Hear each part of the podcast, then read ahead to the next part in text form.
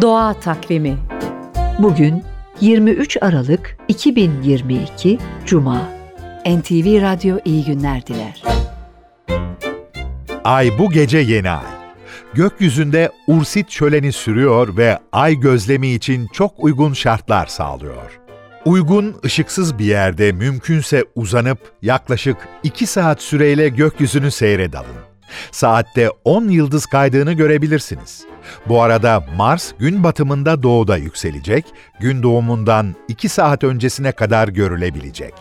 El dürbününüz varsa batı ufkuna bakıp Merkür gezegenini yakındaki Venüs'le görebilirsiniz. Özellikle 28-29 Aralık'ta astrofotoğrafçılara güzel bir kare fırsatı çıkacak. Doğa Takvimi